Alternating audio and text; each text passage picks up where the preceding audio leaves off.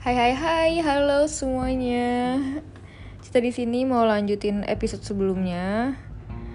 Sekilas udah pada kebayang lah ya gitu. Aku mau kasih kesimpulan deh. Jadi hmm, kalau misalnya ada yang nanya, uh, Kak Cita kenapa sih berhenti bisnis O gitu? Ap, karena ngantor ya, karena udah dapet kerja ya. Sebenarnya gini, sebenarnya uh, intinya garis besarnya alasan aku off dari yang sebelumnya dan alasan aku untuk mulai masuk ke dunia profesional, mulai ngantor itu adalah dua alasan yang berbeda gitu. Masing-masing punya alasan masing-masing. Masing-masing punya alasan masing-masing. Pokoknya kedua hal tersebut punya alasan yang berbeda gitu tapi sayangnya aku nggak bisa cerita di sini. Aku nggak bisa cerita untuk publik gitu. Kenapa pada akhirnya aku memutuskan untuk totally off gitu ya? Nah cuma karena udah terlanjur bias nih dan memang mau nggak mau ada kaitannya ya ya udah deh akhirnya aku ceritain versi aku di dua episode sebelum ini gitu ya. Kalau misalnya ada yang penasaran, pengen tahu banget gitu ya, kenapa sih kok uh, seorang Cita nih mau off padahal udah pernah uh, dapetin ini itu, terus uh, levelnya udah pernah ada di titik yang lumayan gitu. Boleh japri aja deh. Nanti aku ceritainnya via personal chat aja ya intinya sih memang sudah tidak into aja gitu. Ya. Oke nah. Kali ini aku mau ceritain tentang gimana sih teknisnya apa aja sih yang aku lakukan ketika aku berusaha untuk uh, shifting career gitu. Berusaha untuk um, beralih profesi gitu ya. Disclaimer disclaimer kan jadinya.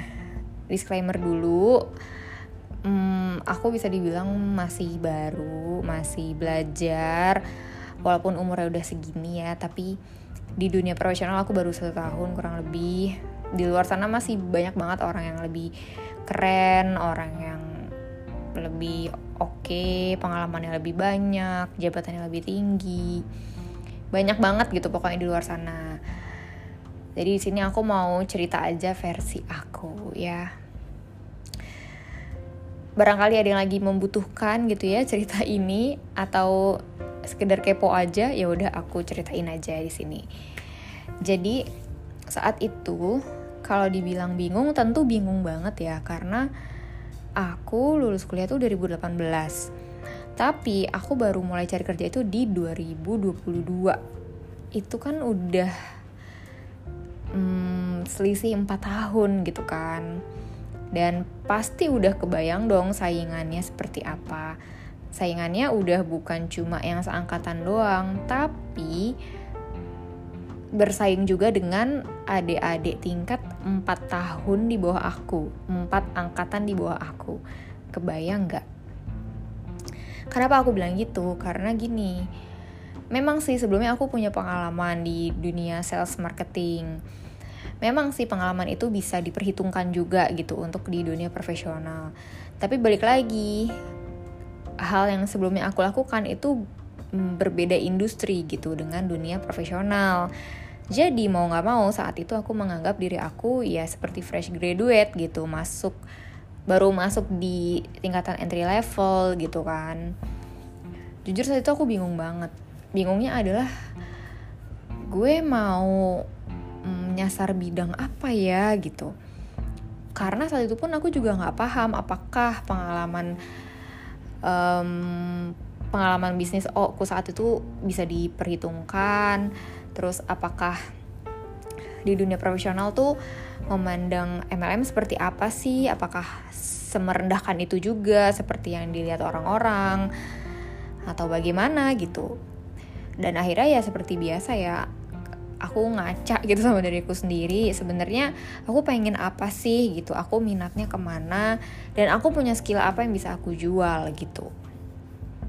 Dan sebagai ekstrovert yang mana faktor eksternal itu lebih besar pengaruhnya di diri aku tentu aku membutuhkan validasi. Aku butuh masukan dari orang-orang sekitar aku. Akhirnya ya udah saat itu aku tanya-tanya lah sama teman-teman aku dimulai dari teman yang sangat-sangat dekat terus temen yang hmm, apa ya yang kenal tapi nggak terlalu deket gitu. Pokoknya semuanya aku tanyain. Bener-bener aku tanyain kalau ngelamar kerja tuh gimana sih? Kalau nulis CV gimana sih? Dulu ya aku senggak bisa itu untuk menulis CV bahkan ketika aku disuruh bikin itu aku bingung gue nulis apa ya? Gitu Nah di momen itu aku seperti tertampar lagi kayak Hello cheat lo bikin CV aja gak bisa. Lo ke mana aja selama ini? Gitu. Padahal kan membuat CV itu pengetahuan umum ya. Maksudnya uh, sesuatu yang harusnya banyak orang bisa gitu. Walaupun misal kata-katanya bingung apa tapi harusnya ya poin-poinnya udah tahu gitu kan. Cuma aku aku nggak tahu ya aku aku nggak punya wawasan itu gitu. Akhirnya ya udah nanya sama teman aku. Cuma kan ya baik lagi ya teman-teman aku kan kerja mereka. Jadi ya paling bisa respon aku malam dan itu pun juga nggak bisa yang detail-detail banget gitu. Akhirnya ya mau nggak mau aku ngulik sendiri. Ngulik-ngulik waktu itu di LinkedIn ya di LinkedIn Nah ini aku merasa bodoh juga gitu ya. Bodohnya adalah aku tuh udah tahu LinkedIn dari aku masih kuliah. Pokoknya aku uh, sidang-sidang wisuda gitu deh. Dan aku udah bikin juga saat itu gitu Cuma gak aku apa-apain. Nah tahun lalu 2022 ketika aku mulai uh, berjuang gitu ya Berusaha untuk membangun profil LinkedIn aku Terus um, mencoba untuk gimana sih gimana sih ini cara gedein LinkedIn-nya gitu. Kalau di Instagram tuh kayak gimana sih caranya biar bisa punya followers following yang banyak. Kayak gitu. Itu tuh effort banget sih aku bisa bilang ya. Nah, di momen itu aku juga ada rasanya nyesel kayak kenapa ya kok aku nggak aktifin dari dulu gitu.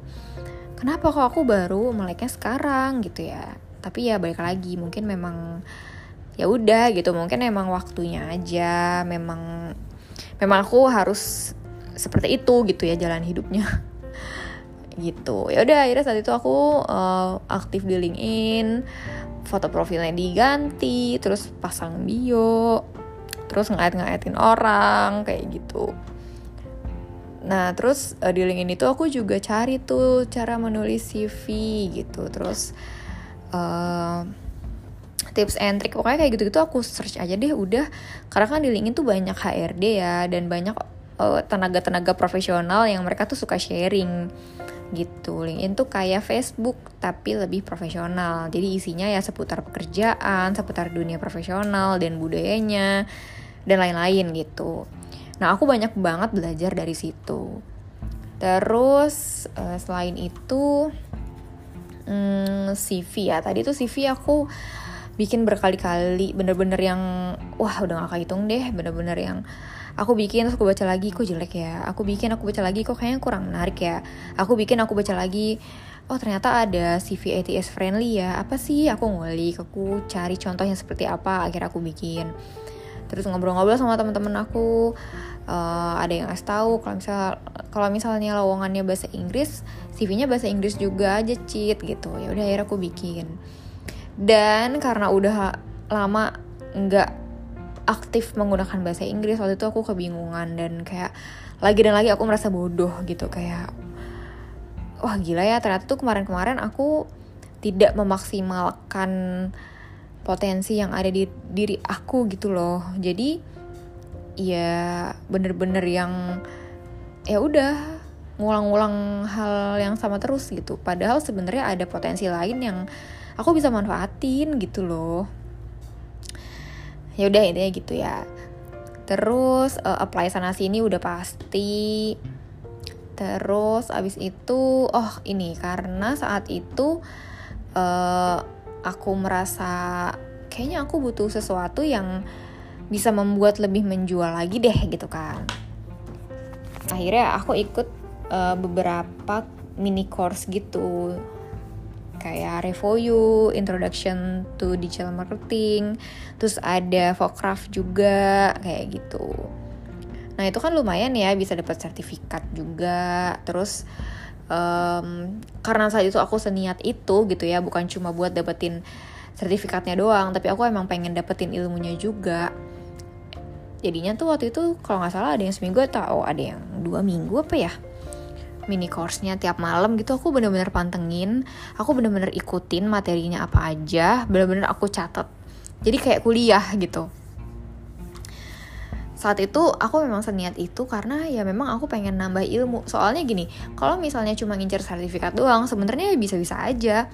Uh, apa absen terus ngisi kuis ya udah nanti juga akan dapat gitu kan. Tapi akan menjadi masalah ketika sertifikat tersebut dilampirkan nih di CV. Nanti pas interview ditanya nggak tahu apa-apa. Nah, jadi kan percuma gitu.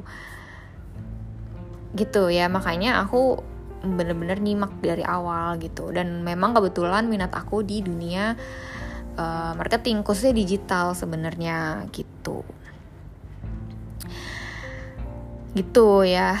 Terus yang selanjutnya um, oh ya aku juga belajar sih tentang bedanya apa sih kalau manajemen trainee dengan rekrutmen biasa kayak gitu. Kurang lebih kayak gitu lah ya. Pokoknya banyak nanya banyak ngulik dan link itu aku pantengin setiap hari.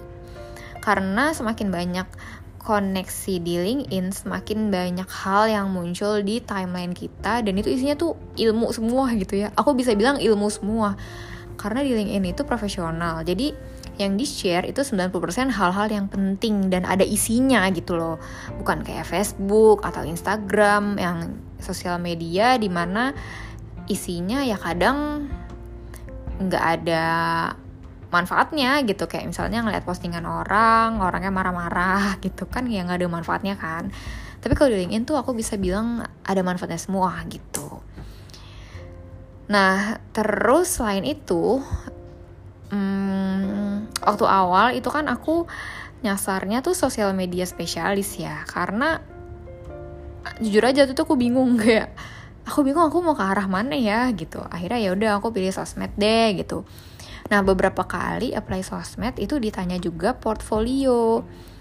Terus aku mikir kan, portofolio aku gimana ya bikinnya gitu. Awalnya tuh aku bingung apa yang mau aku bikin, apa yang mau aku tuangin, menjual atau enggak. Kok kayaknya beda ya sama porto orang-orang gitu. Kalau orang-orang tuh megang project, brand A gitu. Sementara aku lebih ke personal branding kan sebenarnya yang dibangun saat itu gitu. Tapi ya udahlah aku bikin dulu aja gitu saat itu. Pokoknya aku bikin aja apa yang ada di pikiran aku bahan-bahan yang ada aku kumpulin dan ternyata bikin portofolio tuh se-effort itu. Secapek itu sepusing itu gitu. Mungkin ya karena aku belum ngumpulin data-datanya kali ya terus juga hmm, banyak subbab yang aku masukin di porto aku gitu. Jadi banyak banget dan capek banget sih jujur Nah lagi dan lagi selama perjalanan itu aku menganggap teman-temanku ini mentor. Jadi aku nggak pernah malu untuk minta pendapat sama mereka. Aku bilang, uh, uh, eh tadi gue habis bikin portfolio nih, boleh tolong dilihat nggak dicek udah bener atau belum, kurangnya di mana, dan gue harusnya nulis apa kayak gitu. Pokoknya jangan pernah malu, jangan pernah gengsi untuk nanya jujur aja dulu tuh aku sempat ada kok perasaan malu, perasaan gengsi, perasaan yang kayak aduh orang-orang taunya gue bisnis O, orang-orang taunya gue levelnya udah lumayan gitu kan. Dan ya orang-orang taunya bonus gue udah lumayan juga gitu. Malu banget gak sih? Misalnya gue nanya-nanya soal kerjaan gue nanya-nanya soal ini soal itu duh nanti kelihatan banget dong kalau misalnya gue nggak punya duit atau apa. Duh malu deh nama gue udah terlalu udah terlanjur uh, apa? Udah terlanjur brandingannya si O gitu. Cuma akhirnya bullshit lah soal itu semua gitu. Pada akhirnya aku mikir udah nggak bisa lagi gue idealis gue harus realistis. Karena gimana ya kalau terus-terusan idealis ya lo nggak bisa makan nantinya gitu udahlah realistis aja. Lagi pula ternyata ya di luar sana gitu orang-orang tuh realistis juga. Jadi aku kayak wah gila ya gitu. Ternyata nggak seburuk yang aku bayangin gitu. Dan ternyata nggak semalu-maluin itu juga. Gitu pun ketika uh, dipanggil interview by phone atau langsung gitu terus ya udah tanggapan HRD HRD ya nggak masalah dan MLM nggak sejelek itu juga gitu. Biar gimana pun aku udah itu bertahun-tahun dan pasti ada uh, apa ya pasti ada hal yang aku lakukan pasti ada skill yang aku punya juga tanpa aku sadari gitu kan. Jadi udahlah pede aja gitu. Ya udah singkat cerita ikut rekrutmen sana sini ikut tes ini itu uh, interview by telepon terus ikut tes online banyak banget deh pokoknya. Um, oh ya terus yang bikin aku amazed saat itu adalah uh, ketika aku bikin portofolio dan portofolionya aku upload di LinkedIn impressionnya luar biasa banget masya allah. Itu di luar ekspektasi aku jujur aja. Karena aku benar-benar senating tulus itu ketika ngebangun LinkedIn, ketika bikin CV, ketika bikin portofolio ya udah gitu bener-bener yang nating tulus sekedar ya udah aku share aku punya skillnya ini aku punya hasil kerjanya ini Bismillah udah gitu doang.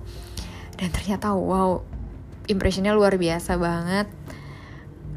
Yang nge-view tuh ada puluhan ribu yang mana saat itu koneksi aku followers following aku tuh cuma dikit kayak kayak 500 juga nggak nyampe deh saat itu gitu semenjak itu akhirnya ya jadi banyak kan yang nge-add gitu. Aduh seru deh. Nah gara-gara itu juga banyak HRD yang ngechat aku. Itu aku yang se speechless itu. Aku yang se terharu itu gitu. Aduh kok kalau sekarang ingat itu tuh masih ada rasa yang kayak wah ternyata aku bisa ya gitu. Maksudnya gini bukan bukan bisa yang gimana gimana tapi kayak ternyata apa yang aku kerjain selama ini tuh ada nilainya ya gitu ternyata aku bisnis MLM bertahun-tahun tuh um, memang ada harganya gitu. Nggak sejelek itu yang kayak orang-orang bilang gitu loh. Gitu. Ya udah akhirnya singkat cerita dapatlah pekerjaan pertama aku di dunia profesional sosial media spesialis. Saat itu ya. Gitu. Nah tapi kalau misalnya ditanya sekarang aku sebagai apa aku udah nggak di sosmed lagi sekarang aku lebih ke marketing gitu sih. Kalau mau tanya-tanya lebih detailnya lagi DM aja deh di LinkedIn. Ya. Oke okay, ya Allah udah 18 menit nih. Uh, mungkin segitu dulu ya cerita aku tentang career shifting. Udah tiga episode. Semoga ada hikmah yang bisa diambil. Semoga ada pelajaran yang bisa diambil juga mohon maaf kalau ada pihak-pihak yang, yang tersinggung. Aku nggak ada maksud sama sekali. Di sini aku pure cerita aja dan aku udah berusaha untuk menahan dan ngerem banget nih ya. Jadi mohon maaf kalau misalnya ada yang kelepasan-kelepasan gitu. Oke deh semangat teman-teman yang lagi berjuang cari kerja. Semangat buat teman-teman yang mau beralih profesi. Nggak ada yang nggak mungkin. Nothing tulus. Bismillah kerjain semaksimal yang kita bisa. Oke, okay? terima kasih yang sudah mendengarkan. Wassalamualaikum.